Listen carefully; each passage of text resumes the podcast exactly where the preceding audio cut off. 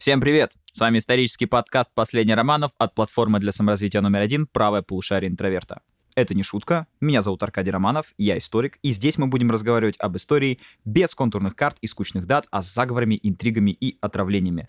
Тема нашего сегодняшнего выпуска — «Женщины в Древней Греции». Афины, Спарта и немножко эллинизм.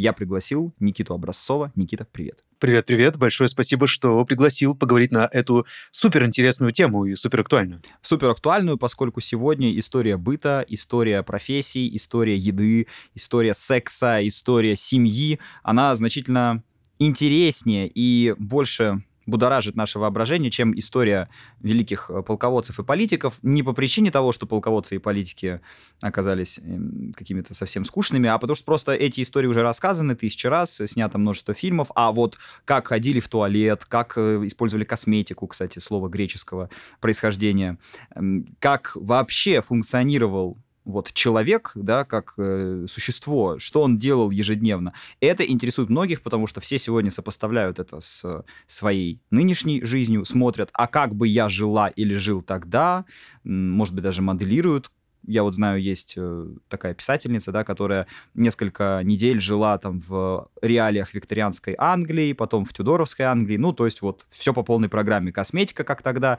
одежда, как тогда. Илья Хржановский, режиссер фильма «Дау», тоже нечто подобное проделывал, правда, с советским опытом. Ну, в общем, мы все интересуемся бытовой вот этой жизнью, да, какой-то другой стороной реальности, о которой, может быть, историки 18-19 века просто не писали. Вот сейчас мы как раз поговорим об этом, то есть мы поговорим о том, насколько на самом деле слово «демократия» не означает права человека.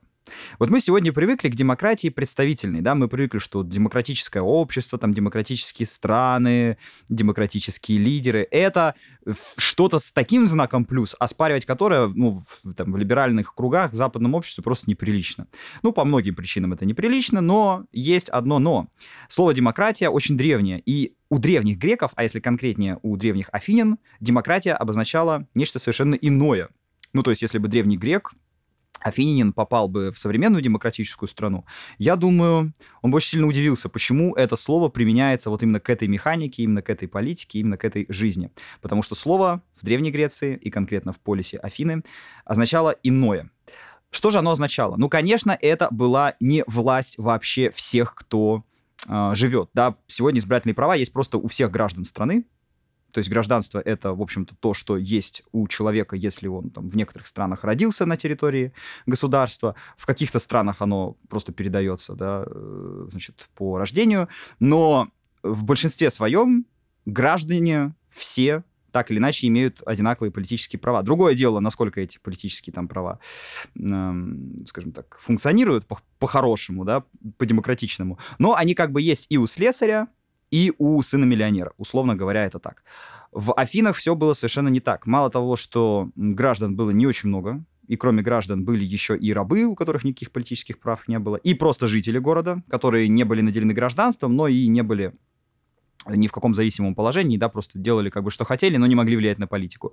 Так еще и отношение к самому, самому институту гражданства, да, оно было очень, ну, как бы это мягко сказать, недемократичным, если говорить про современную демократию. В Греции и конкретно в Афинах был жесточайший патриархат. То есть женщина, она не то, что не могла пользоваться правами гражданина, она зачастую не могла пользоваться современными правами человека. Конечно, в Древней Греции это не считалось каким-то большим ущемлением, но сегодня, да, сегодняшняя женщина из, там, не знаю, Франции, Америки, России, да, из многих стран, на самом деле, попадая в полис, попадая в Древние Афины, она бы просто очень серьезно разочаровалась в таком слове, как демократия. То есть, если там демократия, я, пожалуй, жить там не буду.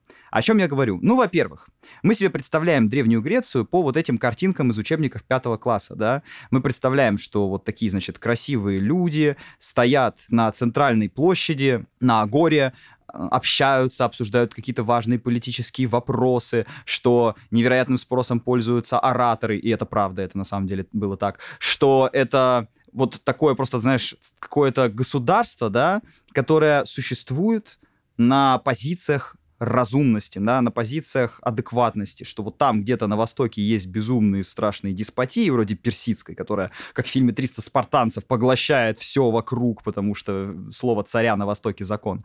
А вот в Афинах демократия. И голос каждого человека, если он гражданин полиса, э, важен.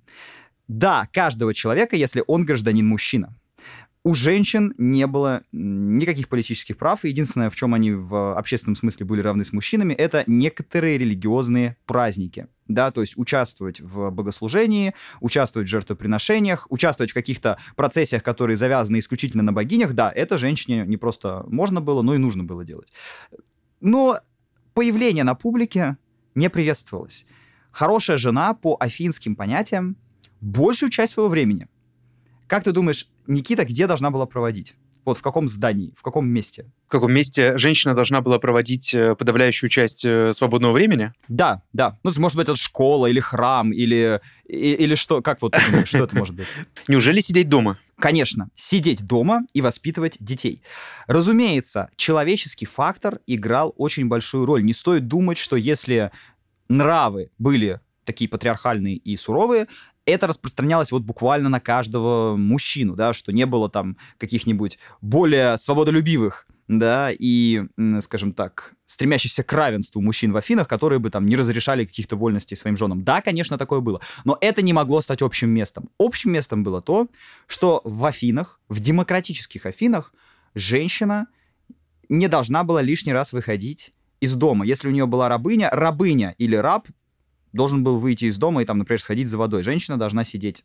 Она может заниматься ткачеством, да, она может э, воспитывать детей, она может э, там следить за каким-то порядком, там, подсчитывать, да, может быть, э, какие дела в хозяйстве, что там еще происходит, сошелся ли дебет с кредитом. Ну, короче, руководить вот внутри дома и домашнего хозяйства она может. Но покидать лишний раз дом м-м.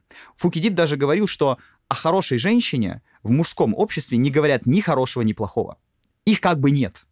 То есть их, их не существует. Вот хороших жен, да, их не надо обсуждать. Потому что если слишком плохое говоришь, ну, какая-то жена у тебя нехорошая, да, зачем, так сказать, ты ее в жены взял? Если говорят слишком хорошо, это подозрительно, да, вот если хорошо говорят, а что ты так жену-то хвалишь? ты, может быть, какие-то какие вещи о ней знаешь, которые я про нее не знаю, там, про собственную супругу. Это знаешь, как часто говорят про хорошего там официанта или вот в э, некоторых романах говорят про хорошего слугу, да, скажем, в романе э, знаменитом «Остаток дня», да, Кадзуи Сигура, когда говорилось, да, про, значит, дворецкого, что хороший дворецкий — это тот, который вообще не заметен. Вот э, примерно такой статус, то есть действительно подчиненный статус. Это то, что можно прям с полной уверенностью назвать патриархатом. Надо сказать, что этот патриархат, конечно, имел свои особые черты, я думаю, мы сегодня будем про это подробно говорить. То есть это не та модель патриархата, которая распространена, скажем, в современном Афганистане, например. То есть понятно, что там э, статус женщины, он был э, все-таки достаточно высоким, но статус, правда, скорее не политический, а скорее такой сакральный или религиозный или духовный, потому что, например, женщина могла занимать э, статус жрицы, что, в принципе, ну, сопоставимо с, ну, не то, что со статусом какого-нибудь военачальника, но это очень высокий статус. Но, правда, в, опять же, с современной точки зрения, конечно, ничего общего с демократией или с феминизмом э, тогда не было да. Конечно. Мы сегодня увидим, кстати, как статус женщины в конкретно греческой культуре очень сильно поменялся, и вы удивитесь, из-за чего он поменялся. Да? Это вот вывод, который мы в конце сделаем, он будет парадоксальным, особенно для 21 века. Но пока что мы еще не в 21 веке, пускай мы в 7 или в 6 веке до нашей эры, и мы находимся в Афинах. Итак, женщина должна сидеть дома.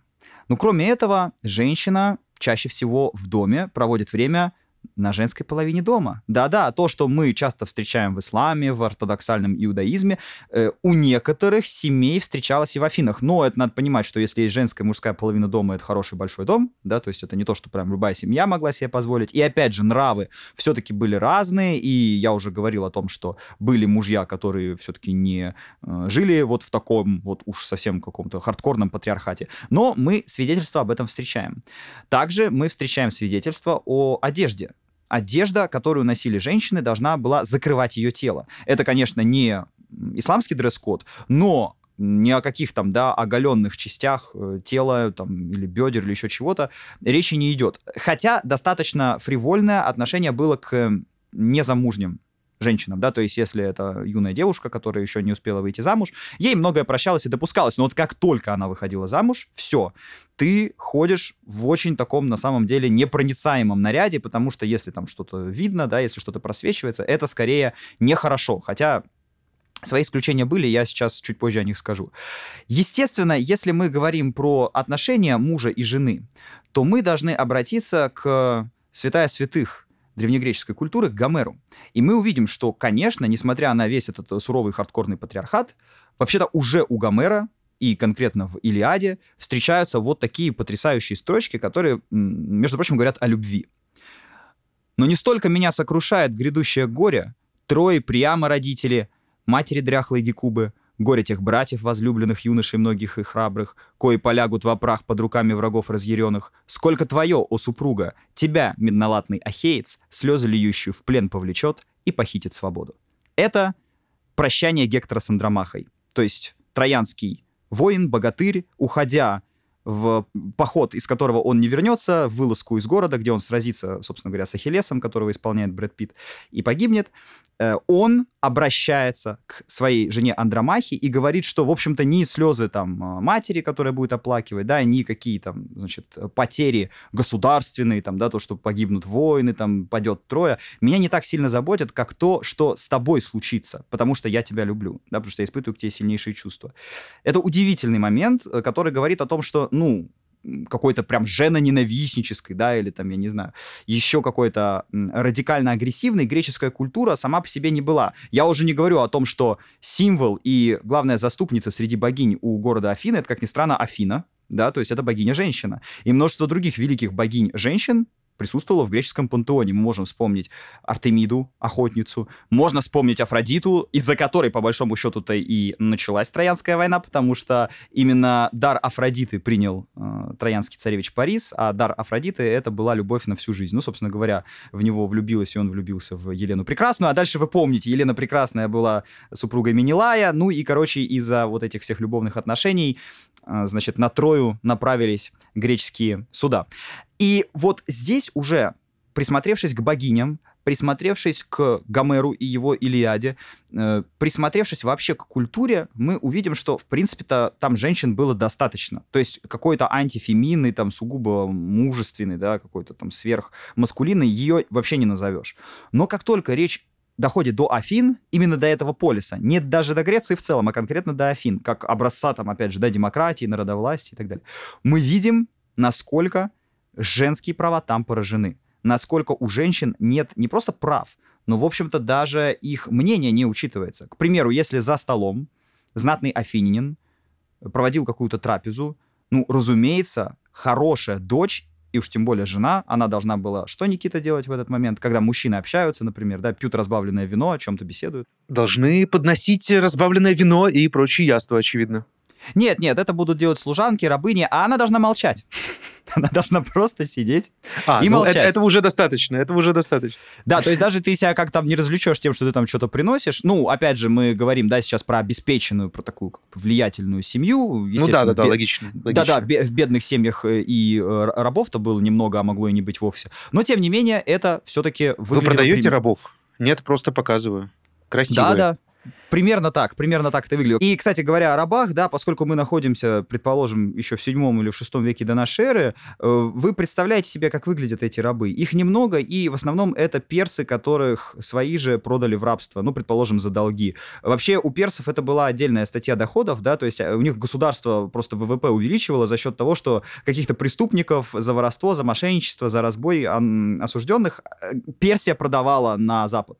как бы некоторое количество там каких-то восточных рабов, ну, да, вовсе не обязательно персидского происхождения, в Персии разные народы жили. Вот эти восточные народы, они у греков прислуживали.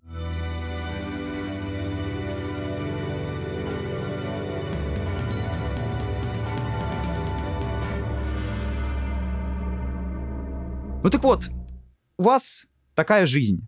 Жизнь, э, которая, ну, явно не очень привлекательна была бы, да, для современной женщины, которая хоть и разное бывает в разных семьях, все-таки сейчас на Западе, да, в западной цивилизации чувствую себя совершенно иначе. Но не думайте, что это касалось всех женщин. Вот парадокс в том, что это касалось в первую очередь женщин из хороших семей. Вот если вы была допустим, женщина из какой-то достопочтенной афинской семьи. Вы в правах и вообще в движениях, в действиях по жизни были поражены гораздо больше, чем проститутка или гетера. Вот э, некоторые греки рассуждали примерно так. Это такая известная, как бы, известная фраза, да, которая очень хорошо описывает ту эпоху.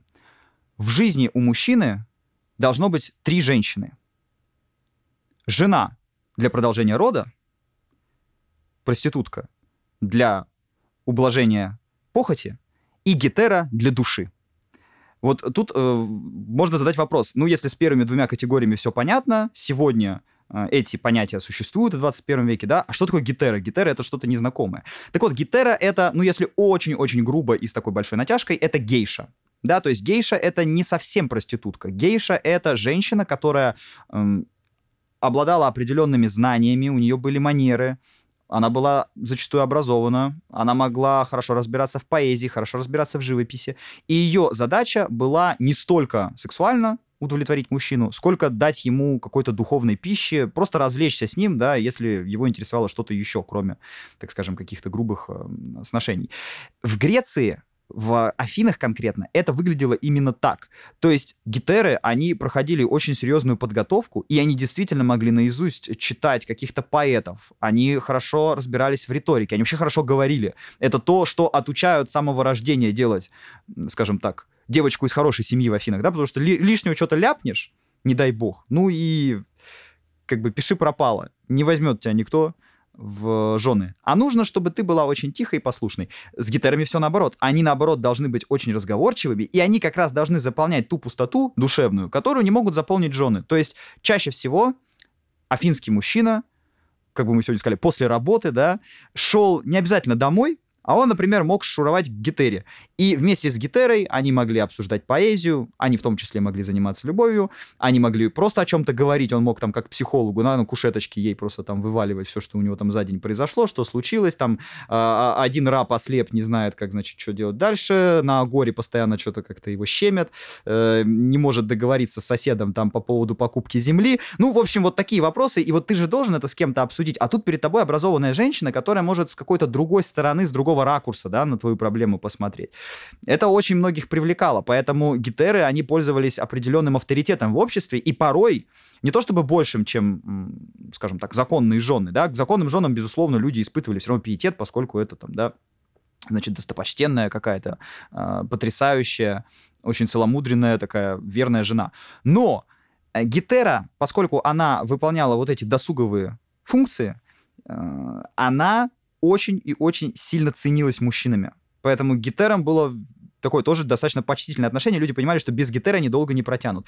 Вот к проституткам, увы и ах, отношение было печальное.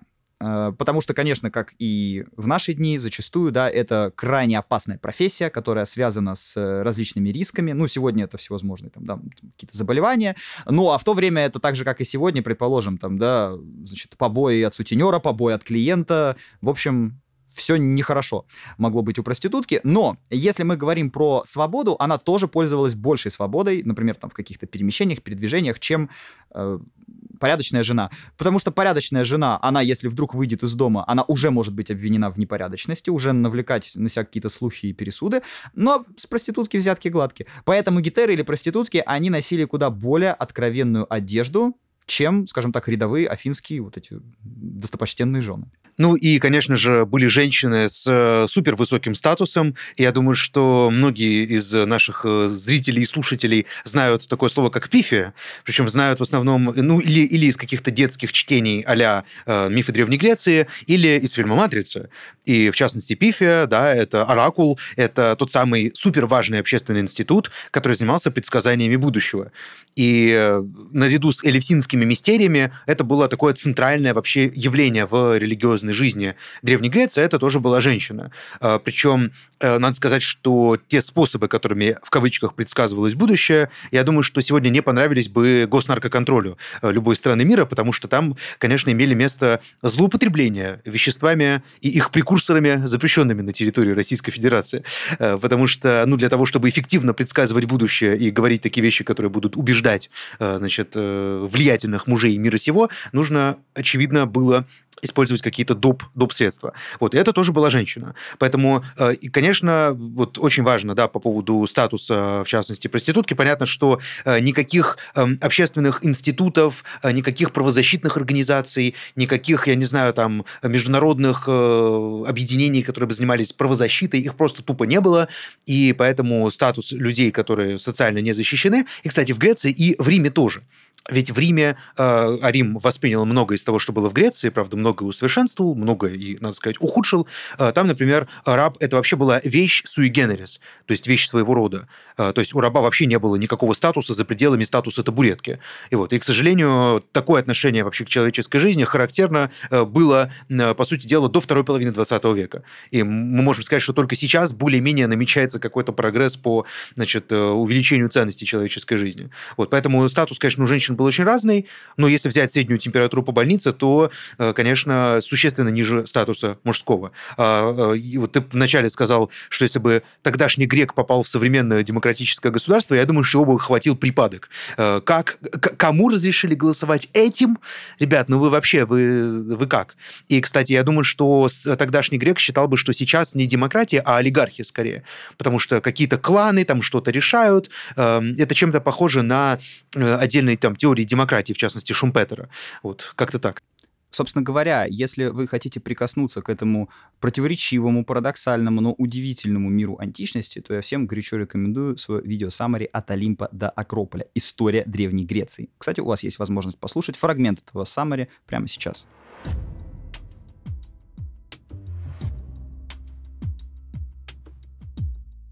Стать чиновником в Афинах — это вытащить жребий. Стать присяжным в суде, а этих э, присяжных там может быть несколько сотен. Это тоже абсолютная случайность, и это твой гражданский долг. Ты должен пойти и вот э, явиться в заявленное время для того, чтобы прошло заседание суда. То есть да, были законы, которые определяли меру наказания, которые определяли те или иные э, дальнейшие шаги там, в случае разбирательств, но виновен или не виновен — выносила не как сегодня там, да, всего несколько присяжных, а несколько сотен человек.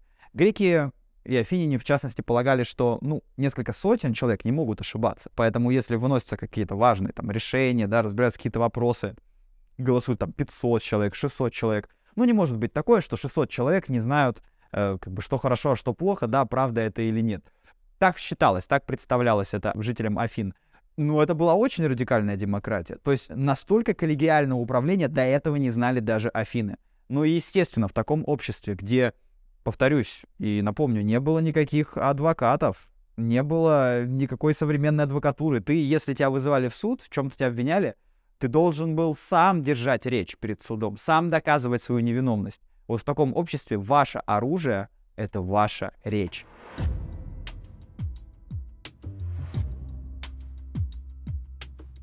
Всего за 300 рублей вы получаете доступ к этому и более 500 других видео саммари на самые-самые разные темы. Это и философия, и мода, и религия, о чем вам обязательно расскажет Никита, и архитектура, и йога, и много чего еще. И, конечно, наша подписка может стоить всего 1990 рублей, если вы оформляете ее на год. А по специальному промокоду для наших слушателей, Романов30, у вас будет полный месяц бесплатного доступа ко всем нашим саммари. Вы получите экспертное мнение по самым главным темам и будете поражать близких своими знаниями. Промокод действует для всех новых пользователей, ссылки вы найдете в описании к этому выпуску.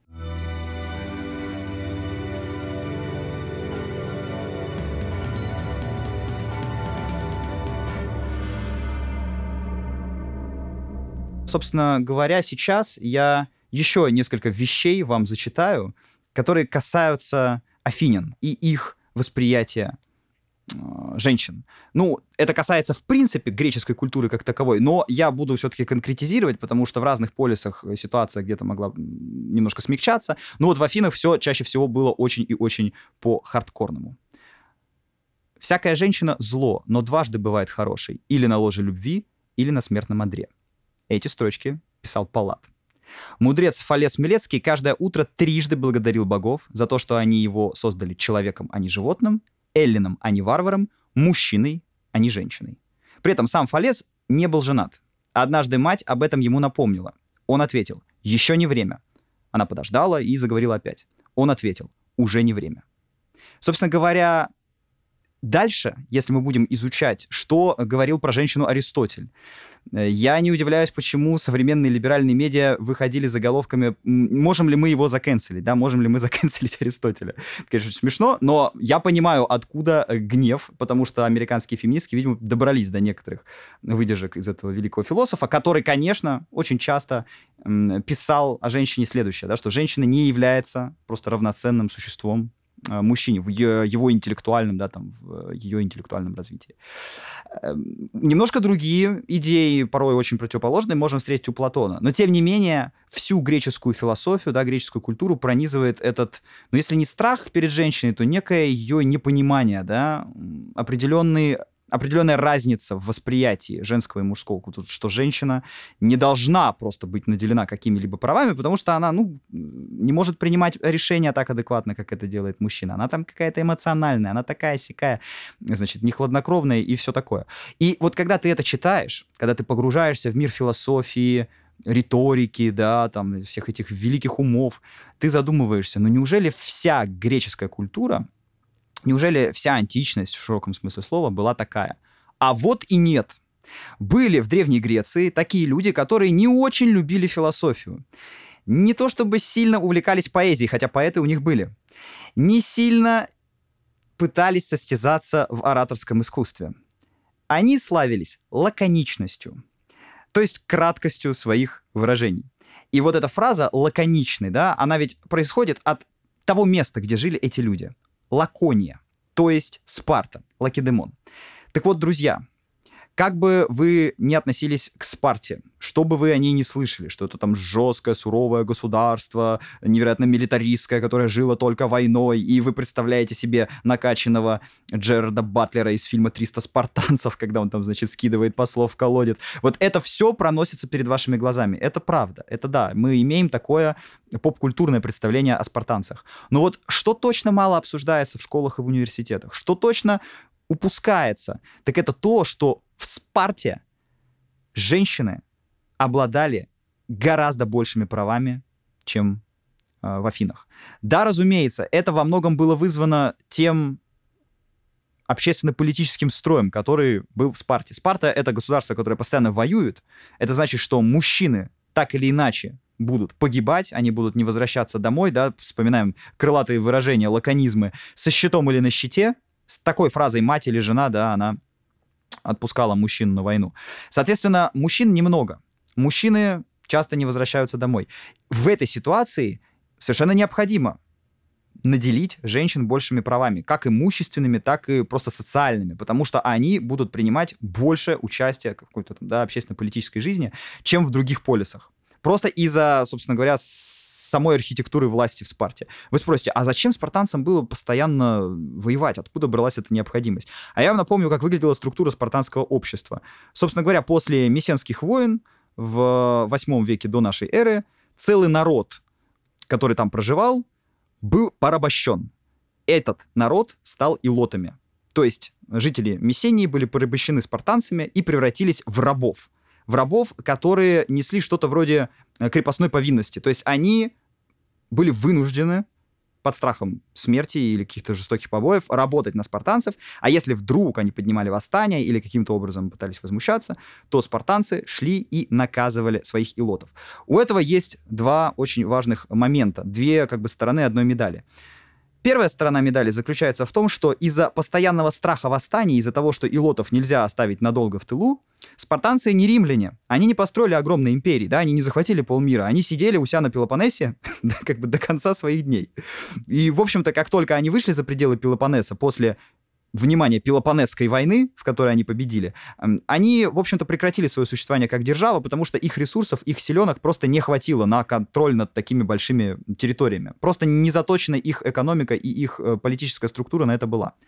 Но вторая сторона медали заключается в том, что когда у тебя есть целая, скажем, страта людей, которая постоянно на тебя трудится и на тебя работает, что происходит в этот момент? В этот момент происходит то, что ты можешь все свое время, все свободное время уделить войне.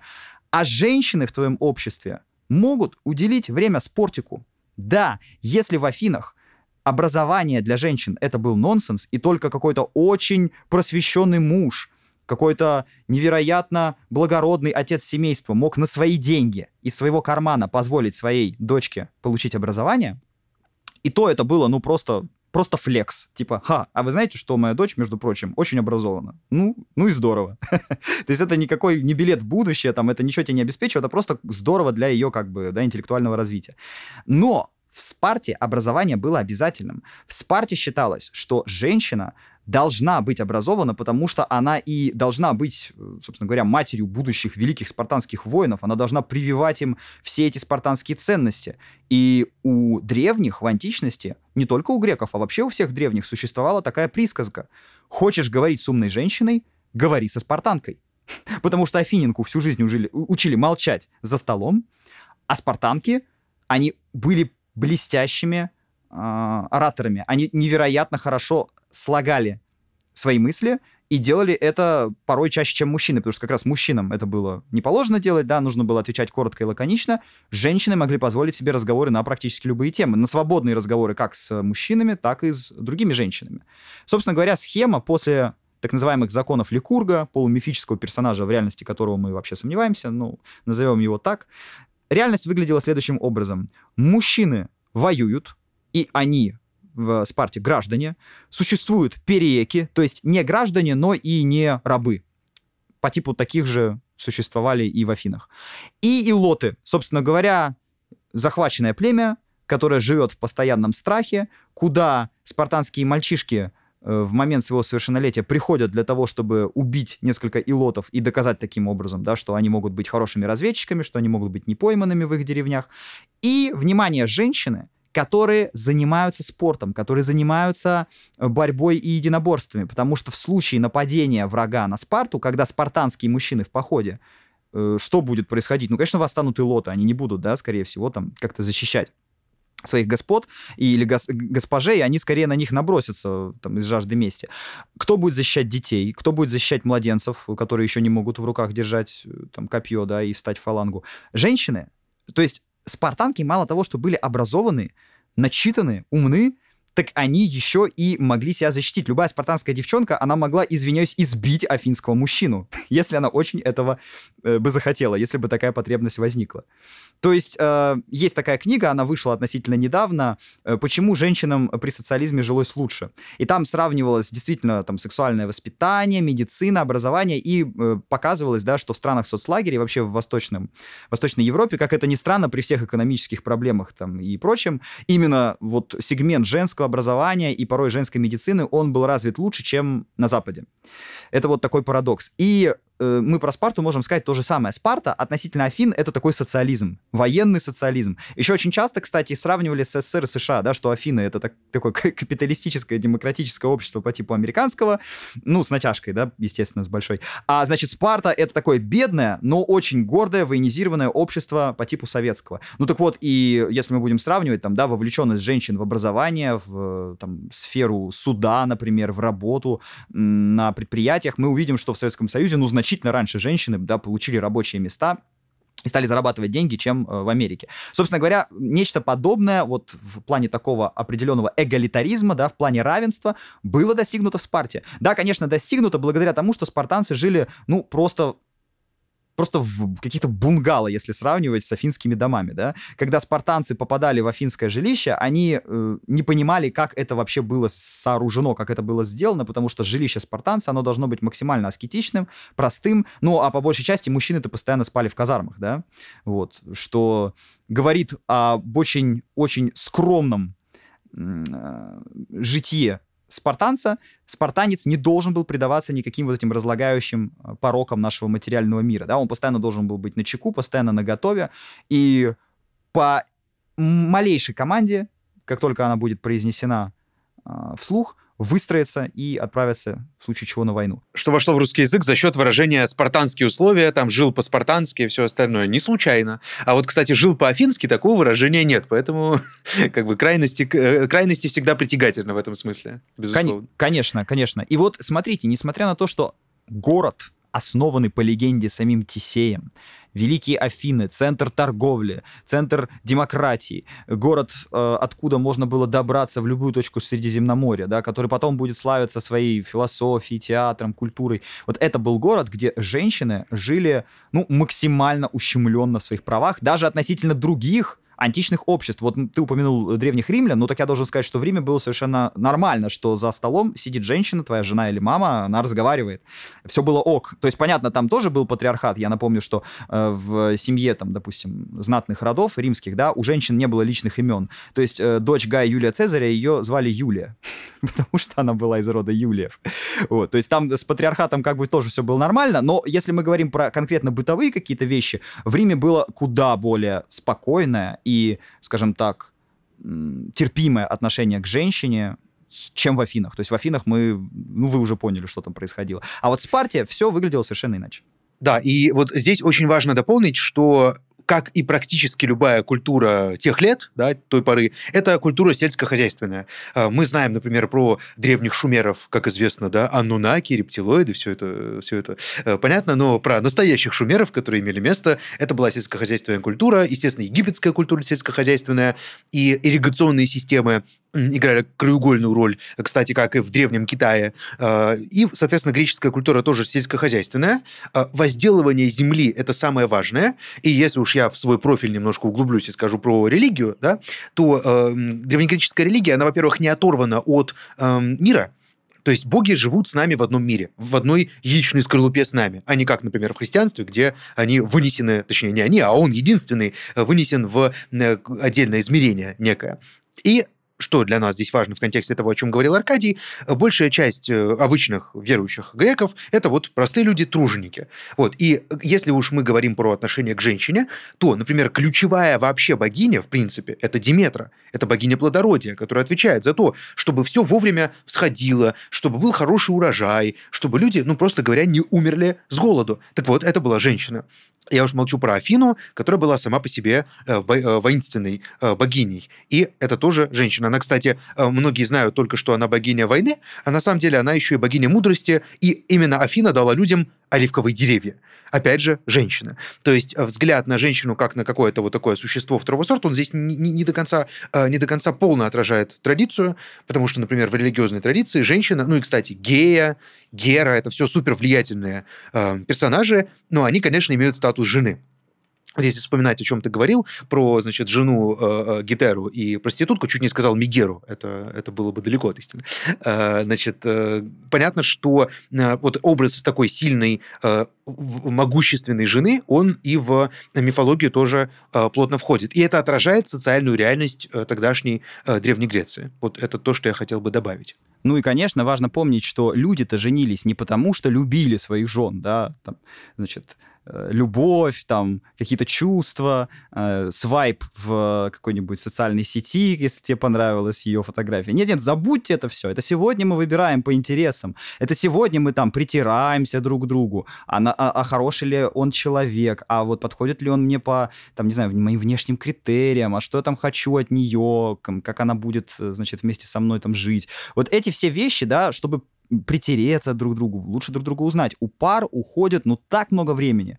Зачастую, да, они уже могут потом расстаться, так даже и не женившись. Но люди в Афинах женились для того, чтобы иметь детей, чтобы продолжить свой род. Если у тебя нет детей, некому будет в поминальный день, ну, допустим, совершить возлияние медом, вином, молоком в память о тебе, прекрасном великом человеке. И уж тем более в память о всех твоих великих и прекрасных предках, то есть предках а, твоего потомка.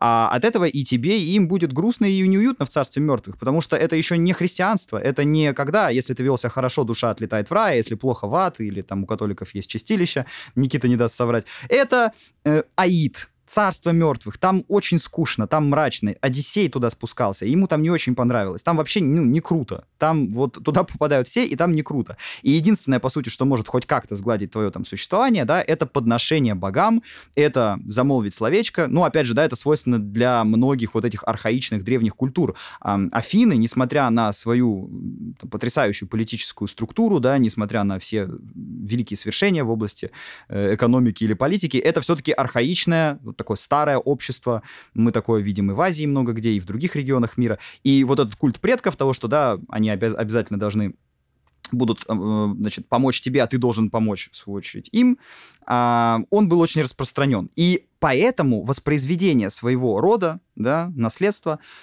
это было дело принципиальной важности. А вот уже есть ли там любовь? Ну, это замечательно, если так получится, что э, твоя жена будет э, любимым человеком, и она будет тебя любить. Это вот просто шикарно. Но если этого не случилось, нужны обязанности. Ее обязанности — это рожать тебе детей и воспитывать их. Твои обязанности, ну, на самом деле, ее не обижать. Это тоже очень важно. Многие думают, да, что если была такая сексуальная распущенность, что можно там к проститутке сходить, к гетере. Э, во-первых, э, кое-какие права у женщин все-таки были. Например, женщина, если докажет измену, ну, это надо сходить к Архонту, там очень много возни, как у нас любят говорить, да, много бумажной волокиты. Но если ты это вывезешь, развестись можно. Причем э, по требованию жены тоже. И приданное в этом случае возвращается. То есть не думайте, что это вот была прям совсем какая-то уж э, стрёмная ситуация, из которой выхода нет. Выход есть. Но, опять же, да, повторимся, часто ли к этому прибегали? Было ли это распространено? Ну, конечно, нет. Никто терять лицо не хотел, да, и очень часто, как это, кстати, сегодня бывает, брак сохранялся просто для того, чтобы видимость здоровой семьи была для соседей, да, для окружающих людей. Но как бы внутри все очень и очень плохо, потому что, потому что этим не занимается никто. И, возможно, там, нам это кажется сегодня каким-то странным, диким, смешным, но грек твердо помнил, что главное и вечное — это род, а он лишь недолгий представитель этого рода на Земле. То есть род все, а вот уж твои какие-то там чувства, это, это ничто. Для грека самое важное, для афинина тем более, быть социальным существом. Слово «идиот» у древних греков означало человека, который не вливается в общество. Сегодня мы так называем глупого человека, а греки называли э, глупыми людьми тех, кто не хочет жить в обществе. Вот если ты какой-то там космополит, если ты граждан всех городов мира, а не только за свой родной полис или не за свой род выступаешь, да, если ты какой-то там очень человек вот весь э, такой с мятежной, свобод, свободной душой, ты идиот. Ты должен э, следовать ряду правил, ряду процедур. Ты гражданин, ты житель своего полиса, ты, допустим, житель определенной местности, где тех или иных богов почитают. Ну и, конечно, конечно же, у тебя есть э, как бы обязанности перед своим родом. То есть это все тоже очень важная вещь, ее сбрасывать со счетов не стоит. Ну и можно вспомнить философа Демокрита, который говорил, с хорошим зятем приобретешь сына, с дурным потеряешь дочь. А вот, предположим, когда за дочь Перикла, одного из самых великих афинин э, во всей истории, посваталось двое, богатый дурак и умный бедняк, он выбрал второго, то есть умного бедняка, сказав, лучше тот, который может приобрести богатство, чем тот, который может его промотать. Я еще, кстати, хочу вспомнить э, фразу Фемистокла, который сказал, пусть лучше человек нуждается в деньгах, чем деньги в человеке. То есть вот все эти цитаты, афоризмы, я говорю, это эпоха красивых цитат. Э, я за это люблю очень античность, э, неспроста ораторское мастерство получило такое распространение именно в Греции. Но оно все говорит о чем? Оно говорит о том, что какие-то вещи, да, которые касаются выживания твоего рода, а потом в широком смысле выживания твоего полиса, они важнее чувственной стороны. Э, я думаю, что э, семья в Древней Греции — это вообще основа общества, и э, это основа культа. И да, я, конечно, соглашусь с тем, что, э, с тем, что вот эта история про возможность развестись и э, история про э, те цитаты, которые ты упомянул, это все, это все действительно имеет место.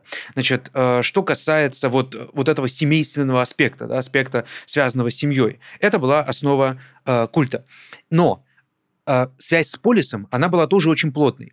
И э, на самом деле, когда... Вообще, э, интересная история, да, за что казнили Сократа, да, за что несчастного Сократа заставили выпить э, цикуту и, значит, соответственно, такой вот способ казни использовался. Относительно гуманный, относительно, например, распятия на кресте, которое практиковали э, римляне, э, за то, что он выступал против государственных божеств, да, против культовых э, божеств, которые имели э, связь именно с Афинским полисом. То есть вот э, эта связь, кстати, это чем-то напоминает вот эту конфуцианскую этику по поводу того, что в первую очередь у человека есть обязательства перед э, господином, да, перед сюзереном, э, во вторую очередь перед семьей, в третью очередь перед, перед государством. Вот примерно та же схема была и в Древней Греции, только я думаю, что семья здесь стояла на первом месте, скорее всего. Но в Греции было на самом деле то, что Роберт Белла, известный социолог религии в 20 веке, назвал гражданская религия. Только он гражданская религия, так сказал, про США, а гражданская религия на самом деле была еще и в Греции. Потому что если ты выступаешь против тех богов, в которых верят в твоем поле, полисе, которые покровительствуют твоему полису, то ты тем самым выступаешь автоматически против всего полиса. И был институт астракизма, как, по сути дела, гражданской казни, полного отстранения от э, жизни полиса, что, ну, по сути, приравнивалось реально к э, такой вот э, форме смертной казни, только в социальном отношении. Э, были также случаи изгнания, в частности, людей из Афин. Например, э, Анаксагор, очень известный философ, был изгнан. Э, Причем был изгнан за что? За то, что он предположил, что Солнце – это всего лишь горящий камень. Это абсолютно немыслимая дерзость была с его стороны. Его за это просто-напросто вышвырнули из города, что, опять же, было очень и очень жестокое наказание. Это понятно, что это не какая-то там жесткая смертная казнь, но это было очень и очень э, существенно. Вот. Поэтому здесь вот очень важно понимать, что выстраивалась определенная иерархия. С одной стороны, грек жил семейной жизнью, с другой стороны, он жил жизнью там, определенной другой, там, других малых социальных групп и жил жизнью полиса.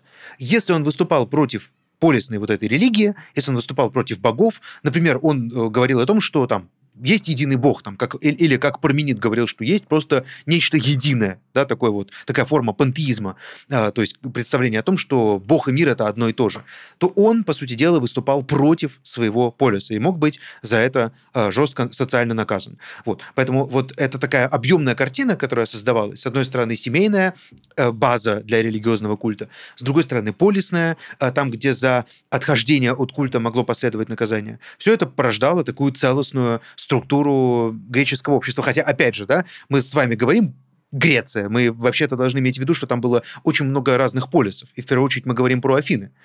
Вот. Эм, и, кстати, еще один важный сюжет и вообще важная такая интонация, которую я бы здесь использовал, э, мы все думаем, что мы очень много знаем про Грецию. Вот это самый для меня большой парадокс.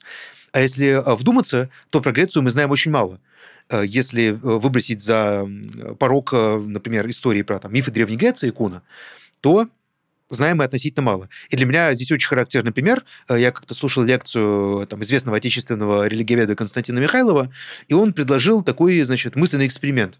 А давайте вот сейчас, никуда не подглядывая и не гугля, э, вспомним 12 подвигов Геракла.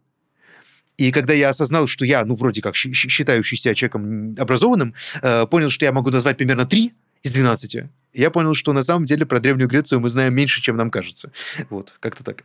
Да, конечно. Я, кстати, для наших слушателей могу посоветовать книгу, ну, с которой стоит начать свое знакомство с Грецией. Это Михаил Гаспаров «Занимательная Греция». Книжка написана как бы для детей, но на самом деле она написана для всех, и я думаю, что 95% взрослых людей в нашей стране неизвестно то, о чем там Гаспаров написал, а это очень интересно. Это как раз рассказ о том, как было устроено греческое общество, вообще как функционировали эти полисы, что из себя представляла греческая культура. Вот ответы на все вопросы можно найти там. Если что-то посерьезнее, ну, конечно, такие люди, как Зайцев, Лось, Лосев — это уже такая более э, строгая и академическая литература. Но я тебе так скажу, Никита, мы на самом деле достаточно много сегодня уже знаем про Грецию, но эти знания действительно сильно отличаются от того, что мы знали о Греции еще, допустим, 50-70 лет назад, потому что вводятся какие-то новые понятия, источники, там, значит, новый анализ местности, какие-то раскопки. То есть это такая живая, на самом деле, история, которая дополняется, и я думаю, там через лет 10, например, через 15 будем знать еще больше чего-то интересного, именно вот как раз касающегося подробностей об обществе.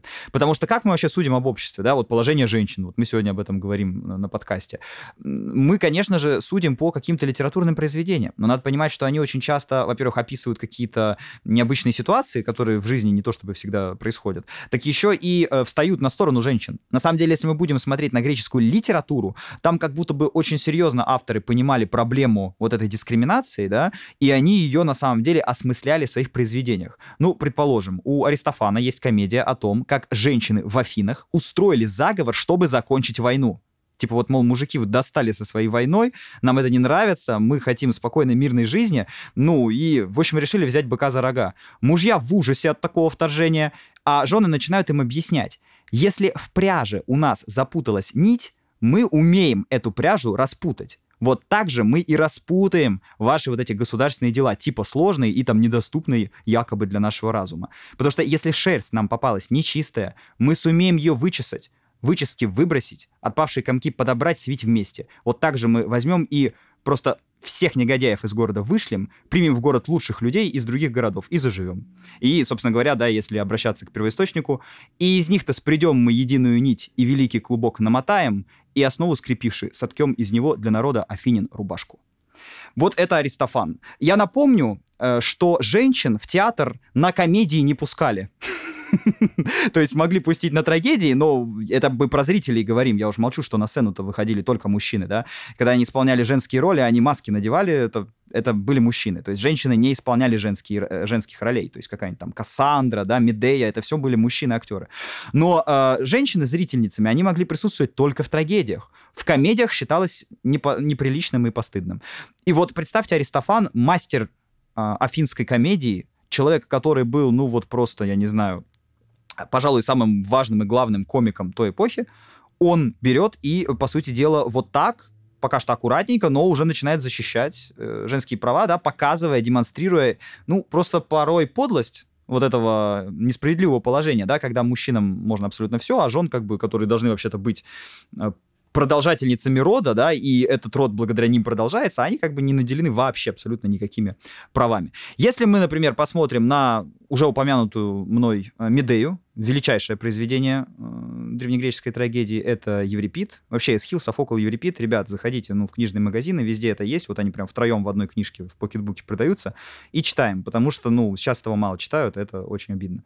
Еврипид, Медея — это книга, в которой Медея произносит буквально следующую фразу. Я уж молчу про сюжет, да, где мать убивает э, детей Есона, потому что Есон ей изменяет и потому что он предает их совместную любовь. Очень провокационная тема даже по меркам 21 века, когда мы много кровищей или каких-то жестокостей в сериалах и фильмах видим. Ну да ладно. Медея произносит следующую фразу, панчлайн. «Я лучше встану в фалангу и возьму в руки щит и пойду на войну, чем э, еще раз испытаю муки при родах». Ну, это супер феминистская повестка, да, то есть это прям вот о женских, ну, да, физиоло... да, да, о женских физиологических проблемах, но я напомню, это пишет Еврипид, это как он психологически проник, да, в эту проблему, как он смог ее осмыслить, не как при всем уважении Аристотель, да, со своей вот этой высоты такого презрения определенного, что там вот, естественно, у женщин там просто нет способностей, да, естественно, они там интеллектуально не такие, значит, развитые. Нет, он, он проник в эту проблему, так он еще и наделил героиню такой смелостью, да, таким мастерством м- поэзии, как она об этом говорит, как она кричит, буквально, во, это вопль Медей. Вообще все, что она произносит, это вопль женщины, которая испытала вот это предательство любимого мужчины. То есть тема актуальна, извиняюсь, ну, в любой век, в любое время. И это уже было в театре. И вы знаете, ходили, смотрели и потом возвращались с какими-то мыслями домой. А поскольку это была трагедия, ходили еще и женщины. И это очень серьезно э, настраивало общество на перемены. Конечно, они были не быстрыми, они были постепенными, вызваны во многом были экономической ситуацией, но они случились. Дело в том, что к, скажем так, четвертому веку до нашей эры Афины, Спарта, Каринф, Фивы, и многие другие крупные города Греции перестали играть ту роль, которую они играли раньше. Когда-то Афины и Спарта боролись за лидерство в греческом мире. Боролись, потому что был единый враг — персы. Но потом решили выяснить, кто из них на самом деле самый крутой игрок. И получилось так, что в этой войне, хотя формально победила Спарта, фактически проиграли все, потому что и Спарта, и Афины были истощены. Наверное, можно сравнить с Первой мировой. Ну, как бы победили Великобритания и Франция, но они перестали быть империями после этого, да, то есть все, Первая мировая поставила крест на Европе, и новыми державами стали Америка, потом СССР. О чем мы здесь говорим? А мы здесь говорим о том, что нечто похожее случилось с этим античным миром, который раньше уживался вот в этих ма- маленьких городах-государствах со своими правилами, со своими институтами гражданства, со своими понятиями о жизни. А потом он оказался перед неизвестностью, и в эту неизвестность зашел такой парень, как Александр Македонский.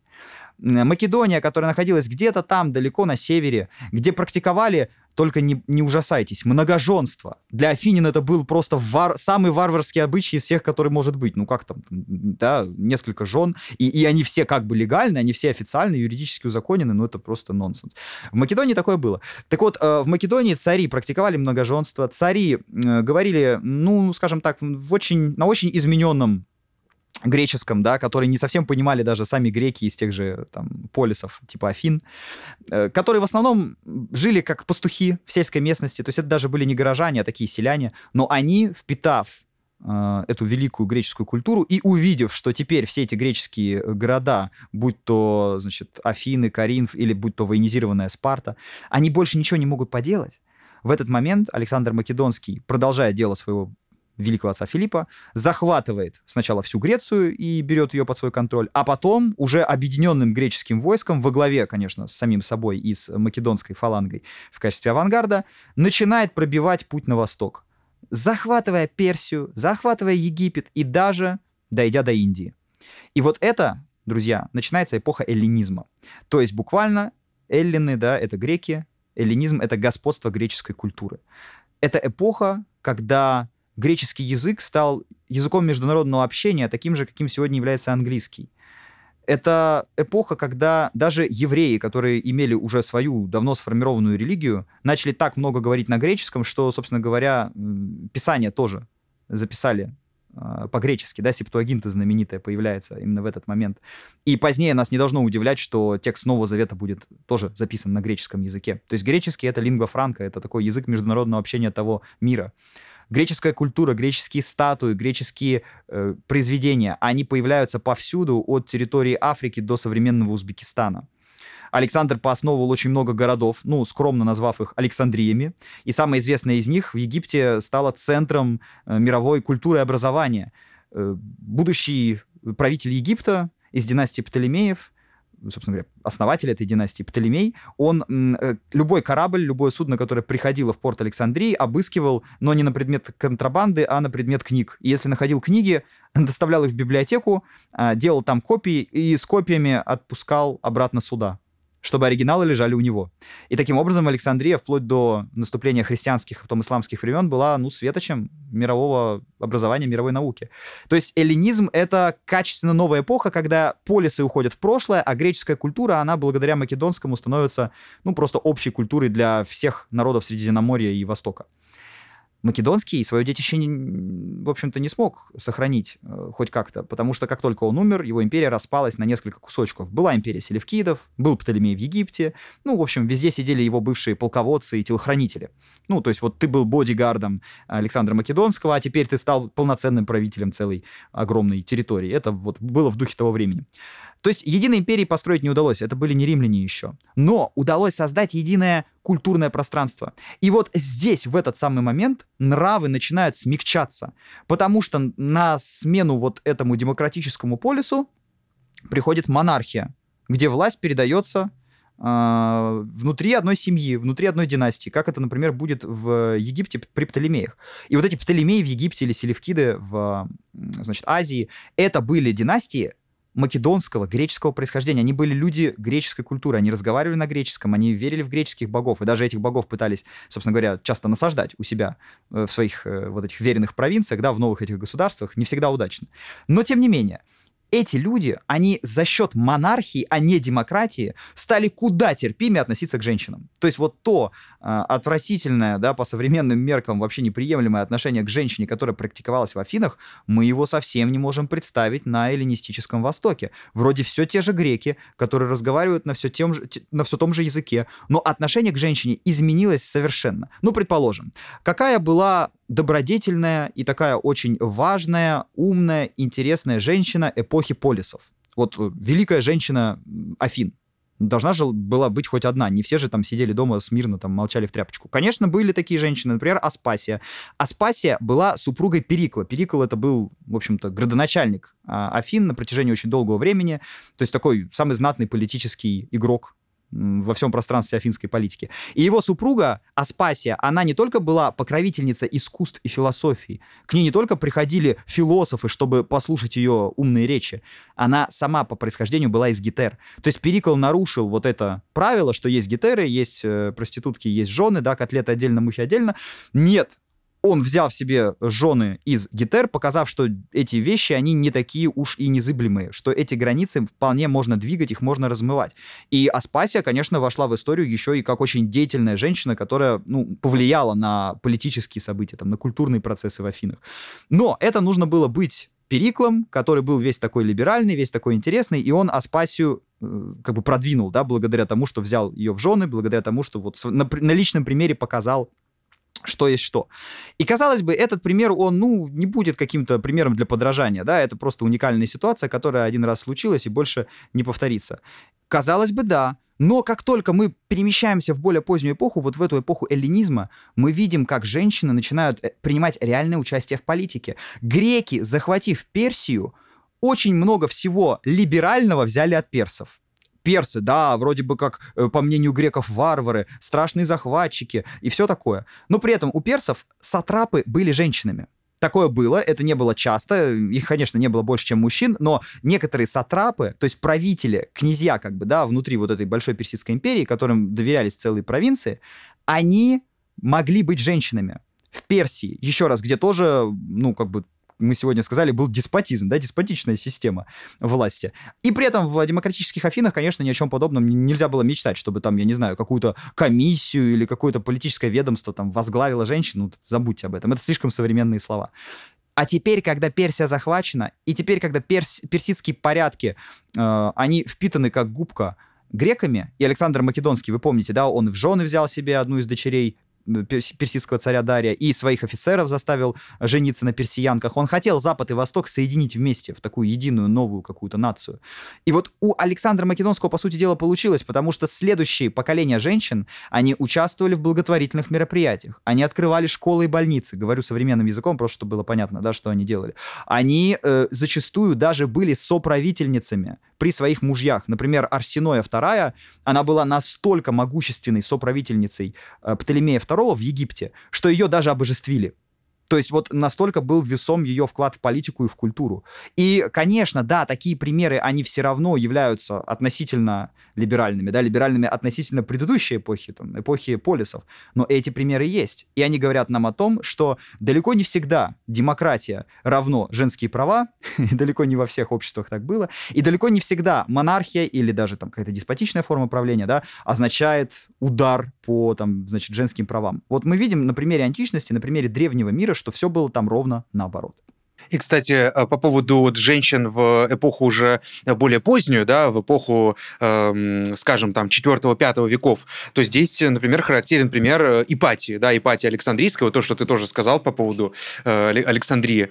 Э, там одна из самых известных женщин э, вообще эпохи античности, можно так сказать, э, которая была и, и ученым, и философом, я не знаю, используют ли здесь феминитивы, применимы ли они к Гепатии или Ипатии, э, она как раз-таки в школе неоплатонизма была, ну, наверное, самой влиятельной вообще, ладно уж, философийней э, той эпохи.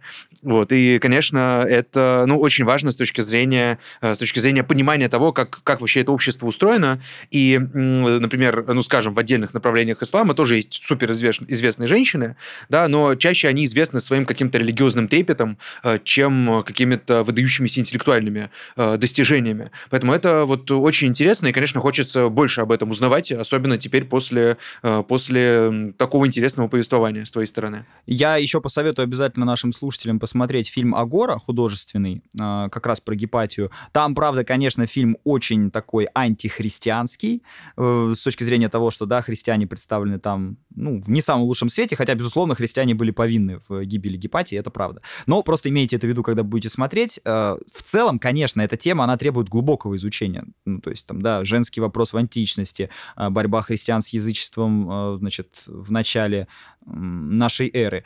Поэтому для всего этого существует профессиональный курс «Всемирная история» с университетской программой и дипломом о профессиональной переподготовке гособразца. Так что если вы хотели освоить новую профессию, то это знак. Тем более по промокоду PROROM вы сможете купить этот курс за полцены. Промокод и все ссылки вы найдете в описании к этому выпуску. И, кстати, напомню, что я буду курировать чат людей, которые проходят этот курс, которые занимаются всемирной историей. Со мной можно будет пообщаться, задать мне абсолютно любой вопрос, там, пообщаться на тему какой-то дополнительной литературы. Так что это все в живом формате, это не то, что вы только слушаете, вы и слушаете, и общаетесь, и узнаете всегда что-то новое, так что обязательно проходите. Но если вам понравился конкретно этот подкаст и наш сегодняшний выпуск, то оставляйте свои комментарии, ставьте нам 5 звезд на Apple подкастах и подписывайтесь на Яндекс Музыки.